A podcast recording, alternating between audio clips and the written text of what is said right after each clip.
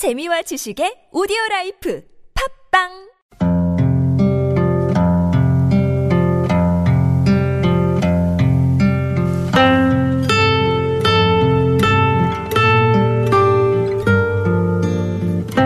가슴에 담아온 작은 목소리. 제66회 아직 끝나지 않은 이야기 4147일째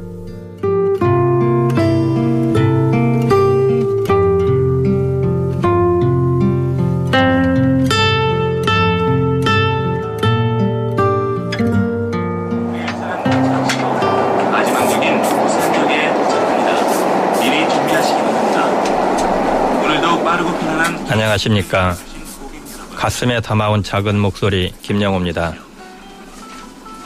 2004년 4월 1일 시속 300km 꿈의 속도로 달리는 세계 다섯 번째 고속열차 KTX가 처음 개통되었습니다.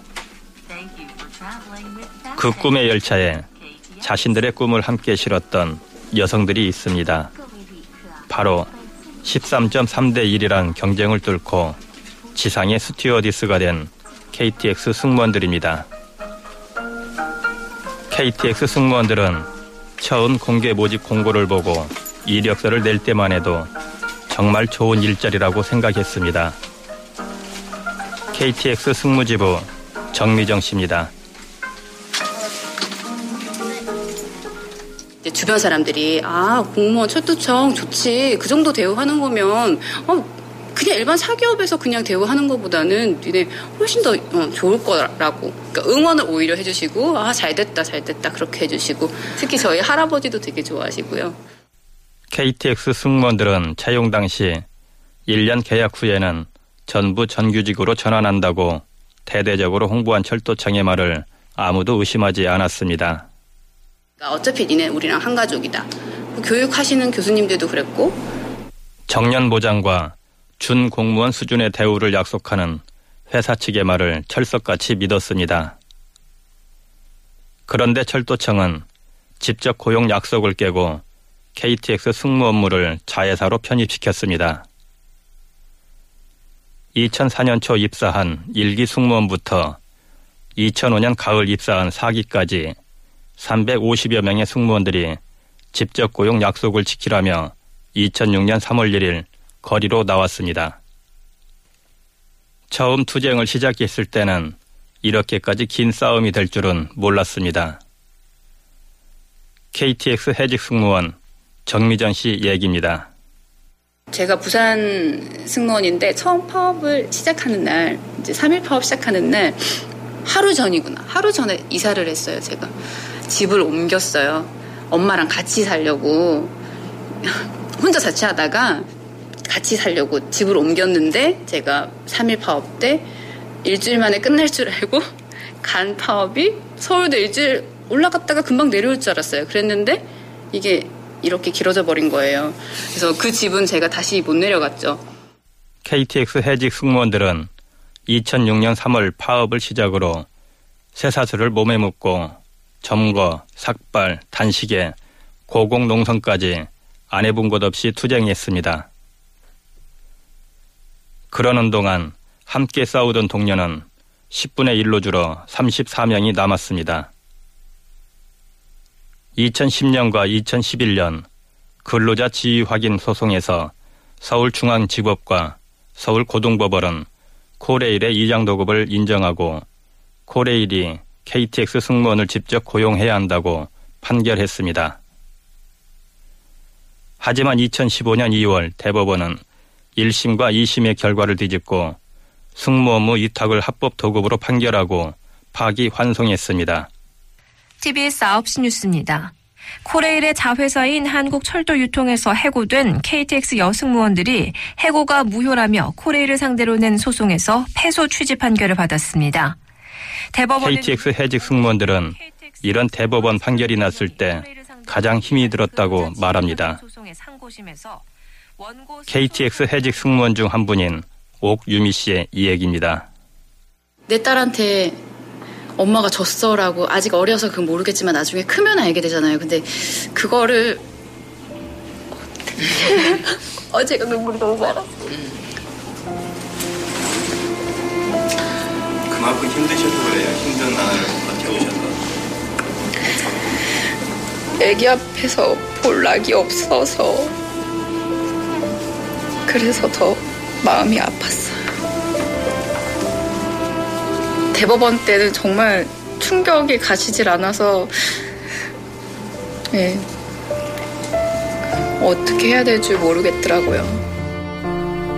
대법원의 판결로 KTX 해직 승무원들에게는 4년간 생계비로 받은 8,640만 원을 코레일에게 상환할 때까지 연 15%의 이자를 붙여 갚으라는 지급 명령이 청구됐습니다.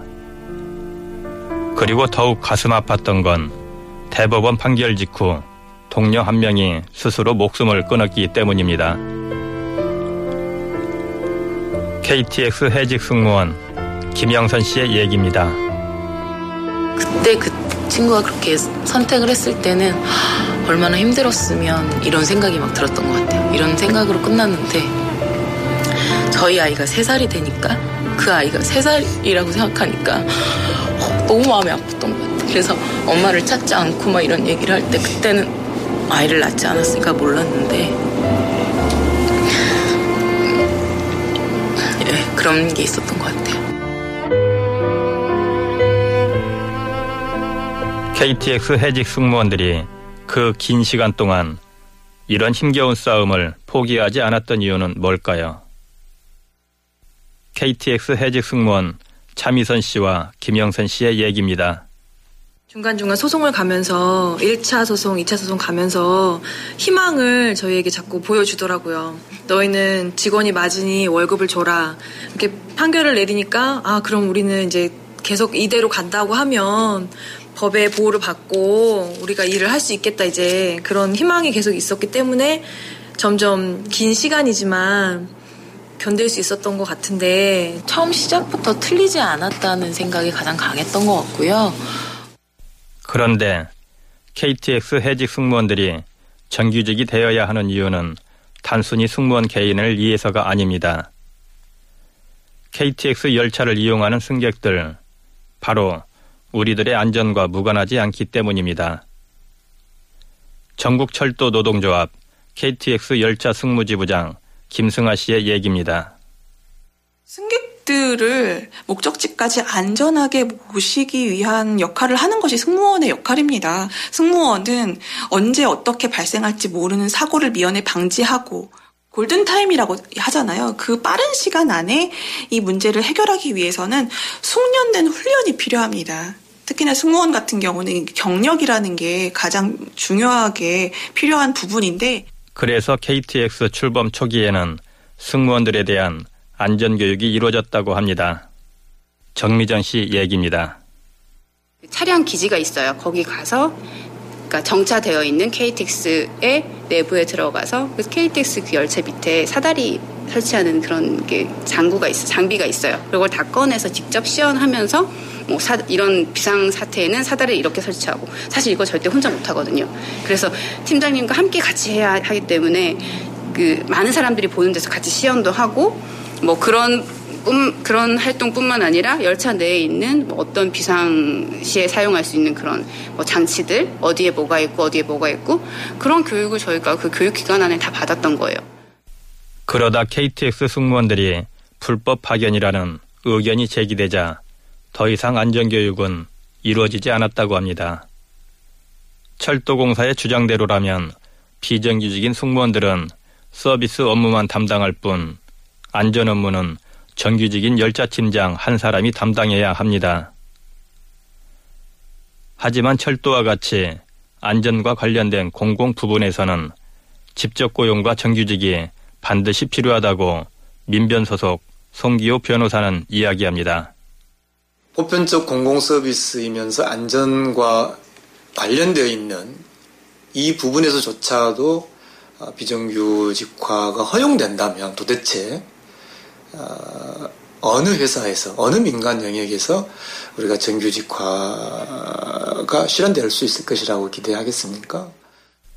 4천일이 넘도록 KTX 해직 승무원들이 지금까지 투쟁한 이유는 단 하나, 복직입니다. 코레일 직접 고용 복직.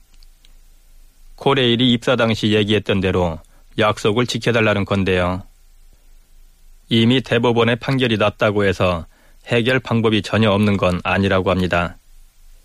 대법원은 이제 근로자 측에서 아, 내가 근로자입니다라는 걸 확인해 달라고 했을 때, 아, 근로자가 아니라고 했을 뿐이고요. 어, 대법원 판결과 관계없이 사용자 측, 즉, 어, KTX가 어, 근로자 어, 인정하겠다, 근로관계가 계속된 것을 하겠다 라고 하는 것은 얼마든지 가능한 것이죠. 철도 서비스라고 하나 또 보편적 공공, 공공 서비스 문제, 또 안전의 문제, 그리고 원청, 하청 구조적 폐단을 공공 부분에서부터 해소하는 이런 중요한 시대적 과제, 즉 공익적 목적이 있거든요. 이런 공공 목적을 위해서 어, 공공성을 띠고 있는 공사가 스스로 어, 적극적으로 새로운 어, 근로관계를 창출하는 것, 그것은 전혀 대법원 판결에 관계없이 진행할 수 있습니다. 처음 했던 약속을 지켜달라고 간곡하게 외치기 시작한 지 어느새 4147일째 11년 4개월이 지났습니다. 그동안 그들은 결혼을 해서 가정을 꾸리고 자녀를 둔 엄마가 되었습니다. 그래서 아이들에게 부끄럽지 않은 엄마이고 싶다고 합니다. 이리시아로 올 때 기차 이제 아들을 데리고 올 때가 있어요. 시간이 그래서 보면은 엄마가 저기서 일을 했었어 그러면 근데 왜 지금은 일을 하지 않아요? 엄마는 일을 하고 싶은데 일을 시켜주지 않아서 지금 정당하게 일을 시켜주라고 피켓시를 하는 거야. 그랬더니 그럼 열심히 해요. 이렇게 얘기는 하는데 어, 왜 이렇게 긴 기차를 이제 잘 못 보고 탈 일이 잘 없었거든요. 그랬더니 엄마가 여기서 일했다고 하니까 왜 지금은 안 하냐고 그 말을 할 때 살짝 찌릿하더라고요. 그래서 나중에 내가 돌아가서 일을 할 수 있을까 잠깐씩 생각은 해보는데 시켜주면 해야죠. 네.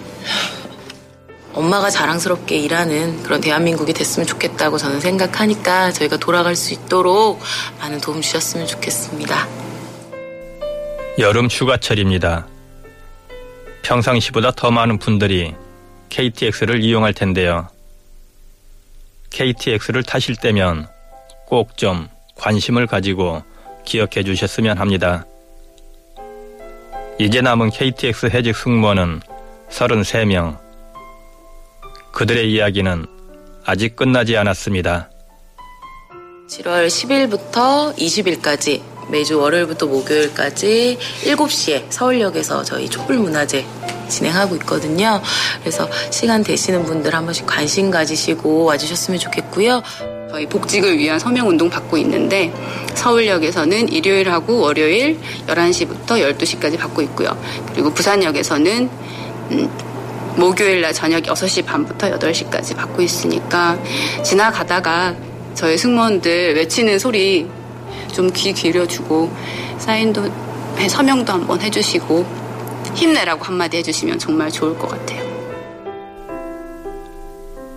가슴에 담아온 작은 목소리 제 66회 아직 끝나지 않은 이야기 4147일째 지금까지 작가 방은영 연출 김현우 저는 김영호였습니다.